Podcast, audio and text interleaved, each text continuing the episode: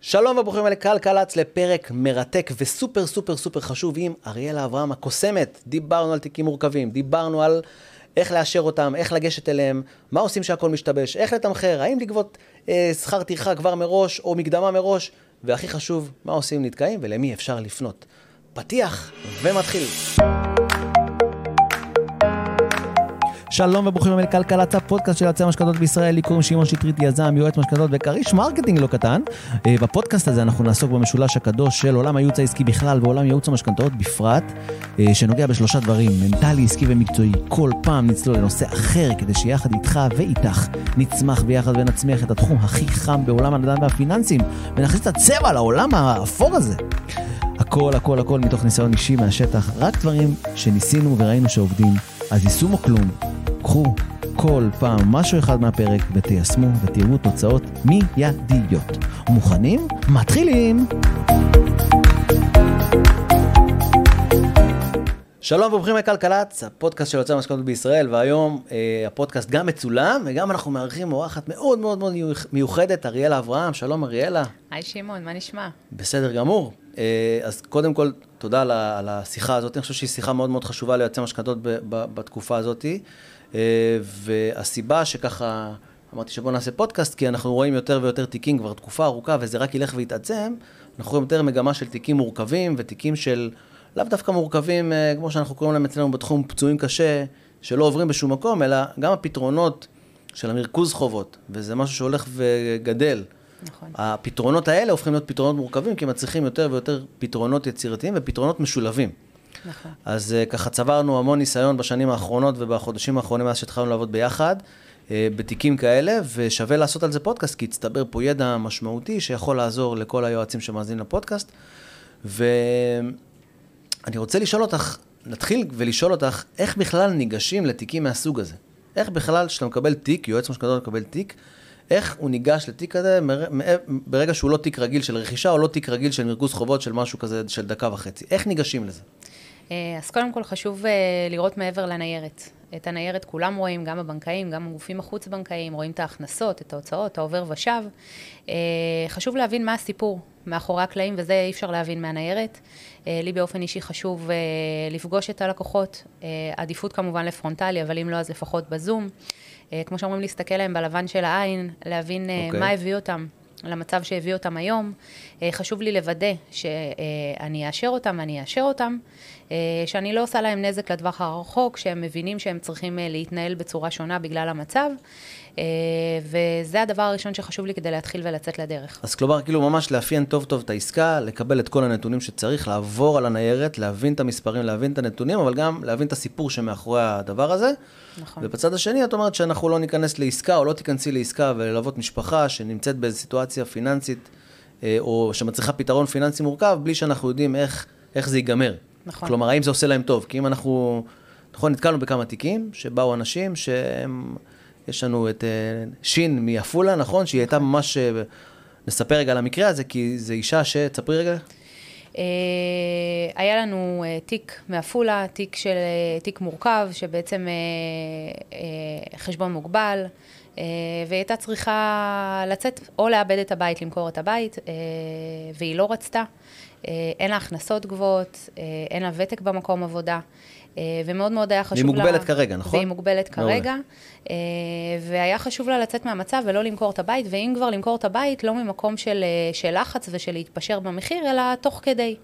אז באמת הבנתי את המקום שלה, ונכנסתי, כמו שאומרים, לנעליה. שזה אגב משהו חשוב להיכנס לנעליים, להיכנס לרגע למה הלקוח מרגיש, מה הוא עובר, צריך פה אינטליגנציה רגשית מאוד מאוד גבוהה כדי להבין רגע מה עובר על הבן אדם שנמצא בסיטואציה הזאת, ונתעכב על זה, כי אנשים בסיטואציה הזאת, ואני מניח שאנחנו נראה אותם יותר ויותר, הם בסיטואציה רגשית מאוד מאוד מאוד קשה, וחייב להיכנס לנעליה, זה משהו חשוב. נכון, אם אני לא אכנס לנעליה, לא אבין והיא לא תרגיש שאני איתה, אני לא אוכל לייצג את התיק וכנראה גם לא לאשר אותו, ומכאן בעצם השם שזכיתי לו... הקוסמת. בזכות, קוסמת, אריאלה ממפעל הפיס, כל מיני שמות כאלה שאני מגלה במי שאני שמורה אצל אנשים. כן, גם בסרטון העדויות שצילמנו לך, כולם אריאלה מפעל הפיס, יש עם זה משמעות.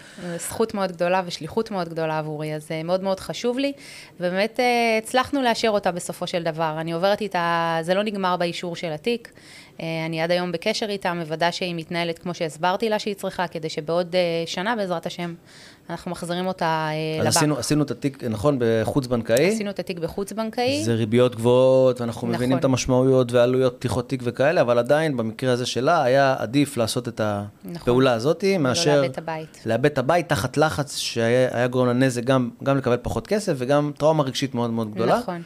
אני חושב שדווקא ברמת יועצי משכנתאות מתאפיינים, זה עם שרוצה לעזור לאנשים, זה עם שמגיע משליחות, כסף וזה, זה נכון, זה נחמד, אנחנו אוהבים לעשות כסף, כסף דבר חשוב לעסק, אבל אני חושב שדווקא בשנתיים הקרובות, שאנחנו מדברים על סוג התיקים הזה, הערך המוסף שלנו כבני אדם וכאנשים שבאמת באים לעשות פה משהו אחר, הוא הרבה יותר גבוה. אז דיברנו על אפיון לקוח, ודיברנו על היכולת לראות איך הוא הולך שלב אחד קדימה, בין אם זה חוץ בנקאי, בין אם זה בנקאי, גם אם הרכזנו חובות, נכון, אנחנו רוצים שהלקוח אחר כך יתנהל אחרת? אנחנו חייבים. אם אני מדברת עם משפחה, זוג, לווה יחיד, ואני מבינה שהם לא מבינים איך הם הגיעו למצב שהוא היום, ואני עושה מהלך ומאשרת אותם, והם ימשיכו להתנהל כמו שהם התנהלו עוד היום, אני אפגוש אותם עוד כמה חודשים באותה סיטואציה, ואני לא רוצה להיות שם. אני מסבירה להם שהשיחה הבאה שלנו זה לצאת לבנק, למשכנתא שהיא טובה יותר, בריביות טובות יותר, והשיחה אחר כך זה איך אני עוזרת להם לרכוש נכס נוסף להשקעה. זה השיחות היחידות שאני מוכנה לשמוע כשהם חוזרים אליי, ואני עובדת איתם על זה, אנחנו מנסים לשמור על המצב הזה. הבנתי. אז אפיינו תוכנית יציאה, ואני חשוב להדגיש שזה רק לא רק בתיקים חוץ-בנקאיים התוכנית יציאה, אם עשינו מרכוז חובות ללקוחות שיש להם המון המון הלוואות מסביב, חשוב להדגיש ללקוח שזה לא יכול להיגמר כאן, שזה מחייב שינוי התנהלות ושינוי חשיבה על כסף וניהול אחר של כסף. אנחנו לאט לאט רואים גם שיותר ויותר אנשים מבקשים את הדבר הזה, מבקשים לדעת איך להתנהל עם כסף, ויש לנו אקסל כזה שאנחנו שולחים להם. אז, ועוד השלב הבא שכאילו שאני חושב שצריך לעשות בתיקים כאלה, זה אחרי שאפיינת והבנת תוכנית יציאה, אתה מכין לך מין תרחישים ותגובות כאלה, נכון? דיברנו על זה. חייב, כי בתיקים כאלה יודעים איפה זה מתחיל, לא יודעים איפה זה נגמר, יש המון דברים שיכולים לצוץ בדרך, להשתבש בדרך, אנשים, בעיקר עצמאים, לא באמת יודעים כמה ההכנסה האמיתית שלהם, הם לא באמת יודעים כמה הנכס שלהם שווה. הקטע הזה מטורף של העצמאים, שכאילו אומרים לך משהו, וכאילו אני תמיד לוקח את זה בערבון מוגבל. ממש מוגבל, כן. מוגבל ממש, כי אתה מקבל ניירת, ואז אתה אומר, אוקיי, איפה מה שדיברנו... אגב, זה מתקשר לאפיון, כי אל תאפיין תיק, תיקח את המסמכים מראש גם, במיוחד אם זה עצמאי, כדי שתבין שמה שהוא אמר ומה שהוא חושב שהוא מרוויח, נכון. זה באמת מה שהוא מרוויח. נכון, נכון. ואם גילית שזה לא מה שהוא מרוויח, תגיד לו את זה, או תגידי לו את זה, כדי שהוא יבין, כי לפעמים אנשים, גם יוצאים משכנתאות בינינו, עשו חודש אחד 25,000 שקל פלוס מע"מ, אז הם חושבים שמרוויחים 25,000. נכון. זה לא שם. נכון. אז נבהיר גם ללקוח, והנה עוד חינוך פיננסי שהרווחנו על הדרך לעצמאים, וזה נכנס לתוך האפיון. אז זה נגיד, אז יש לנו פלן A ו... ויש פלן B, לפעמים יש מקרים גם שמגיעים לפלן C, כי חוץ מההכנסות יכול להיות מצב שהכל בסדר בהכנסות, שכירים, אין זה, אבל פתאום השווי של הנכס נמוך משמעותית מהשווי שהלקוח חי באיזשהו מציאות מדומה שהנכס שלו שווה, ואז אנחנו בסדר מבחינת הכנסות, אבל אין לנו אחוזי מימון, אין לי מה לשעבד, ואז אני צריכה לחשוב על פתרונות שהם מחוץ לקופסה, לאו דווקא כנגד שיעבוד, צריך למצוא אלטרנטיבות אחרות. אז בואו, הנה, אני אוהב פשוט לחבר את מה שאנחנו מדברים עליו לדוגמאות. יש לנו את מם מהרצליה, לא יודע איך זה נקרא, הרצליה פיתוח, זכתה במשהו מאוד גדול ומשמעותי. נכון. ושם באמת היה לנו קושי גם של... כל הקשיים שבעולם היו בתיק הזה, היא זכתה באמת בעסקת חייה. היא זכתה במפעל הפיס. במפעל הפיס. העסקה הזאת הייתה חייבת לצאת לדרך, והיא מה? איך קראנו לקבוצה איתה? מירי קונה? ימות העולם, נכון? ימות העולם, כן. מם קונה בית, ימות העולם. וזה באמת היה ככה, זה באמת היה תיקשו על גבול הבלתי אפשרי, כי לא היה שם את ההון העצמי הנדרש. אין הכנסה, לא הייתה לה הכנסה. אין מי שיכול להיכנס מספיק ערב, זו עסקה שהיא עסקת מימון גבוהה. אז הפלן A היה לקחת את משכנתא הפוכה של האמא, נכון? נכון, נכון. ומשכנתא בנקאית, ואמרנו שאם משהו ישתבש בדרך, גם הבאנו איזשהו אישור לאיזה משהו חוץ בנקאי, נכון? נכון, נכון, כגישור. רצינו לגבות אותה ואותנו. נכון, נכון, למקרה שהיא תחתום על חוזה ולא יהיו בעיות אחר כך, אבל בסופו של דבר זה באמת אושר בבנק ולא בחוץ בנקאי, עם עזרה של האמא, שתיכנס כערבה, וגם ההון העצמי יושלם מהנכס שלה. אז זה מה שדיברתי בהתחלה, הפתרונות המורכבים, שצריך לאחד כמה וכמה פתרונות לתוך עסקה אחת. נכון, חייב. זה גם משכנתא הפוכה שתביא את ההון העצמי, גם משכנתא בנקאית שתיתן לה למעשה את הכסף שהיא צריכה לטובת הרכישה, וזה יהיה על השם שלה. נכון. וגם יצרנו פלן בי, אז כאילו, אם אני משליך את זה מכאן, גם לעוד תיקים, לפעמים אנחנו רואים גם שאנחנו משלבים בין פתרונות בנקאיים, של תוספת למשכנתא, ונגיד הפניה לבנק יהב, שיודע לתת הלוואות יחסית גבוהות לתקופה ארוכה של 15 שנה. נכון. ואז נחדד את זה, שזה היכולת לעשות את זה, ולהבחן את הלקוח, ולדעת הפלן A, אם אני מצליח לקחת משכנתא, ואם לא, אני לוקח משכנתא והולך לבנק יהב. נכון. ולדעת לתכנן את כל זה מראש, ולתכלל את כל הדבר הזה מראש, זה משהו שהוא מאוד מאוד חשוב. אגב, זה מזכיר לי את הימים שהייתי פרמדיק, שכאילו כל פעם שמגיעים, אתה מגיע לאיזה מצב חירום כזה, ואתה אומר, אוקיי, יש לי פלן A ויש לי פלן B, וככה תמיד אתה מגבה את עצמך למקרה שמשהו ישתבש. בלי תוכניות גיבוי, אני באופן אישי לא יוצאת לדרך, לא רוצה שיהיה לי מצב שלקחתי תיק, אספתי ניירת, רצתי, עבדתי, לא עבד מה שחשבתי עליו מלכתחילה, ואז אני, טוב, מה אני עושה עכשיו, ואני לא רוצה להתחיל באמצע, למרות שגם עם תכנונים מראש, עדיין יש בלתמים, אבל לפחות אני מוכנה. אז הנה, אז קיבלנו דוגמה חיילת מהיום, אני שפתאום, אז זהו, אז מה עושים? באמת היום קיבלנו איזו הפתעה, כאילו, איזה משהו שקרה בתיק, קיבלנו צירוב לאיזה תיק, ורגע, מה עושים במקרה הזה? באמת שהכל משתבש, וכאילו נראה שהכל עבוד, ואתה מחובר כבר ללקוח, והלקוח מצפה ומקווה, ואתה כאילו, הוא תולה בך כל כך הרבה תקוות, ופתאום אתה חוטף ברקס. נכון. מה עושים אז? נושמים עמוק. הנה, אני אומרת את זה וקשה לי, כי זה באמת טרי מהשעה האחרונה. תיק באמת באמת מורכב, אבל האמנתי בו, וכנראה שמהאופטימיות שלי זה משהו שעבר ללקוח, ואני עדיין אומרת שאני אצליח לאשר אותו, אבל עד שזה יקרה, אני חייבת רגע לנשום עמוק, לקחת רגע צעד אחורה, לא להגיב ככה כשאני אימפולסיבית וכועסת, כדי לא להרוס לי סיכויים אחרים בתיק. כן. אז שנייה לעשות עצירה, לחשוב, לעשות כזה חישוב מסלול מחדש, ולצאת לדרך. אז זה כמו זום אאוט. מחדש לתיק, כן. לבחון עוד פעם את כל הנתונים, את כל העסקה, את כל מה יש, מה אין, נכון, המורכבויות, נכון. לחשוב על הפתרונות ואיזה גוף יכול לתת לנו את הפתרונות, ואז לחזור אחרי שנרגענו קצת לתוך כן. התיק ולנסות להמשיך הלאה. כן. ואני חושב שהמון יועצים נופלים בזה, ואני גם תמיד מדבר על זה בשיחות בינינו, שכאילו העסקה עצמה, תחגגו אותה רק שהיא בוצעה. נכון. רק שהיא בוצעה. אתה יכול לסגור תיק שהוא תיק יקר ומאתגר, ואתה בונה על הכסף, ופתאום אתה חוטף, אז כאילו חוטף את זה שזה פתאום לא מאושר, או פתאום שזה נכון. מתעכב, וזה תיקים, אני מטפל בעוד תיק שנמרח כבר איזה חצי שנה, וגם בו היו עליות וירידות, ואני אומר, את הכסף של העסקאות האלה סופרים במדרגות, אל תיתנו לזה לבלבל אתכם, כי זה באמת באמת יכול לגרום לכם לעוגמת נפש כלכלית, לכם, כי נכון, רצה משכנתאות. נכון, נכון, נכון. אתם בונים על סכומים, אומרים, וואו, אני מרוויח הרבה כסף, איזה יופי, ואז כאילו אתם חוטפים את הברקסים האלה, במיוחד למי שמתנסה בתיקים האלה בפעם הראשונה. צריך הרבה סבלנות, הרבה אורך רוח, זה תיקים שהם לא שנייה, הלכנו לבנק, ביצענו את התיק, עשינו מכרז. זה תיק שצריך מראש להיכנס אליו עם הרבה סבלנות, עם הרבה ראש פתוח, חייב. אם לא, זה להכניס ראש בריא למיטה חולה. אגב, ואני נכנס פה לנושא הבא שרציתי לדבר עליו, זאת הסיבה גם שאני מתמחר, ואנחנו מתמחרים את התיקים האלה במחיר יותר גבוה. נכון. נכון? נכון.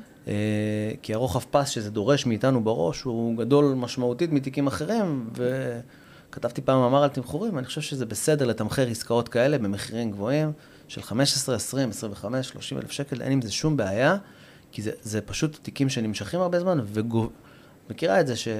בטוח שכל מי ששומע את זה גם מכיר את זה, שאתה לא ישן בלילה מהתיק, מהחשיבה מה לעשות, נכון? מכירה את התחושה הזאת? מזדהה עם זה? מזדהה לגמרי. כן, זה קשוח, אתה רוצה לאשר את התיק, אבל אתה צריך, קודם כל, אתה צריך קשרים מאוד מאוד טובים, בין אם זה בבנקים, בין אם זה בגופים החוץ-בנקאיים, כי אתה צריך להיות במקום שאם נתת את מילתך ואתה מאמין בלקוח, אז זורמים איתך, ולהגיע למקום הזה לוקח לא מעט זמן, צריך הרבה ניסיון של תיקים. הרבה כפות לאכול בדרך, הרבה צלקות קרב, הרבה פעמים שאתה חוטף לו, ומי אתה בכלל. נכון, נכון. אז הדברים האלה הם עולים כסף, הרבה פעמים אומרים לי, מה, זה תיק שאת לא צריכה לעבוד עליו יותר מדי קשה, ולמה הוא יותר יקר.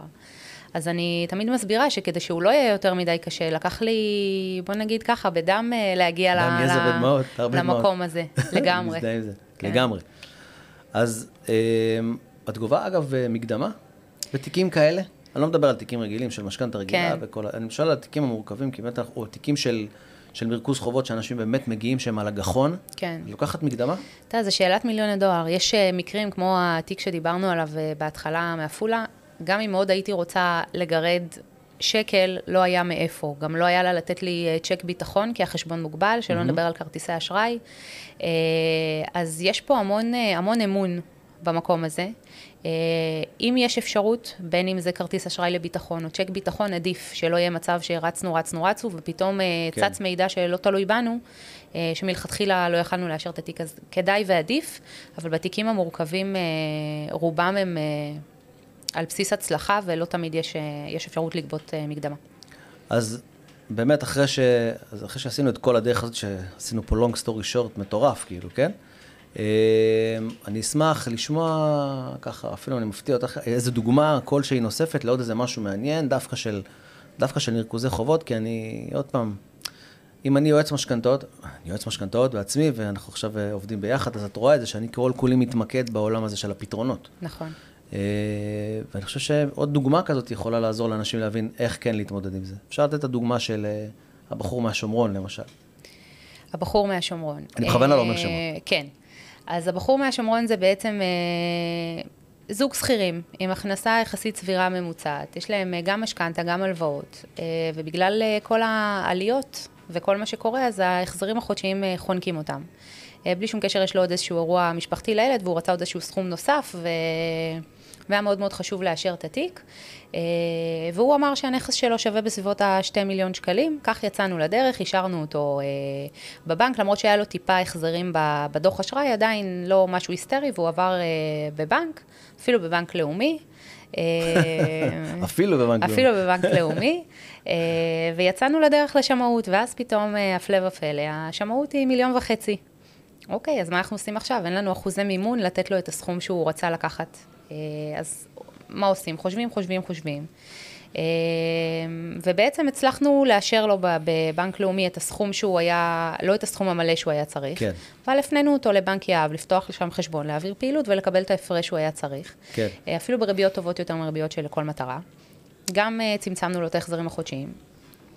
וגם בסופו של דבר הוא קיבל את כל הסכום שהוא צריך. אני לא יודע אם עוד, אז זה גם מתקשר לפלן A ופלן B, עשינו פלן B, ידענו מראש שזה מה שנעשה, ואני לא יודע אם שומעים את הפודקאסט הזה בנקאים, אבל היתרון של בנק יהב עם 15 שנה לסחירים זה פתרון מצוין, שלפעמים עדיף ללכת אליו לפני שהולכים למשכנתא, אתה לא יודע עוד פעם מה גובה הסכום שהאנשים צריכים, אבל... נכון, וגם גובה של החזר חודשי. נכון, אז אני אומר, גם 150, לפעמים 150-200 אלף שקל, זה הגובה של ההלוואות שהצטברו. מי שכבר הגיע ל-300, 400, 500, חייב להיכנס למשכנתא, אף אחד לא ייתן. נכון. אבל 150, 200, 250 עם הרב אולי, בנק יהב ל-15 שנה יכול לעבוד פתרון מצוין ללווים שהם, עוד פעם, זה מאוד תלוי מתי הם הגיעו אלינו.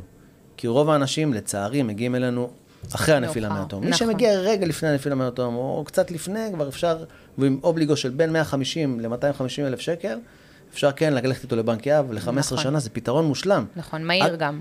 זה גם מהיר וגם זול, וההחזר החודשי יוצא יותר זול מאשר אם היה לוקח משכנתא ל-25 שנה בגלל הריביות. נכון. אז חשוב שנדע את זה. אני רוצה רגע, לפני שאנחנו מסיימים, לדבר קצת על העבודה שלך, שלנו, עם יועצי משכנתאות, כי באמת אנחנו נתקלים ביותר ויותר יועצים שמגיעים לידיים שלהם תיקים מורכבים, והם נבהלים מהם, או מנסים להתעסק איתם ולא מצליחים, ולפעמים מבטרים על התיק, או לפעמים זה נמרח אצלם, המון יועצים, זה קורא להם שזה התיק מגיע, הם לא מצליחים לתת את הפתרון, ואז זה נמרח ונמרח ונמרח ונמרח, ואז תיק שנמרח הוא תיק שנועד לכישלון מראש, אני מניח שכולם מכירים את זה, שאתה בא לתיק, והתיק רץ מהר, הכל קורה מהר, האנרגיה חשובה, ושתיק הוא תיק נמרח, אז כל ההתנהלות מול הלקוח נמרחת, הכל הולך לא טוב עם הבנקאים, פתאום כל התקלות. זה לא מרגיש טוב, מוריד את האנרגיה. אז בגלל רוב היועצים לא מורגלים לסוגים כאלה של תיקים, ולא מורגלים להתמודד עם העומס הרגשי שמגיע איתם, אולי זה הדבר המשמעותי יותר. נכון. הם או שהם מוותרים עליהם, או שהם מורחים אותם ומתמסמסים, והחלטנו, נכון, ללכת עם זה צעד אחד קדימה, ולאפשר ליועצי משכנתאות, שנתקעים תיקים כאלה ורוצים עזרה בתיקים כאלה, לדבר איתנו ולעשות את תיק איתנו בשיתוף פעולה. נכון. ויש כמה וכמה יועצים שאנחנו עושים את זה איתם. איך העבודה איתם, אגב? סבבה לגמרי. סינרגיה כזאת, הם מראש, יש כל אחד מהמקום שלו, יש כאלה שאומרים, אני מראש לא בנוי לאנרגיות שאני צריך להשקיע בתיק הזה, ואני מצד אחד לא רוצה לפספס את השכר שיש בתיק הזה. נכון.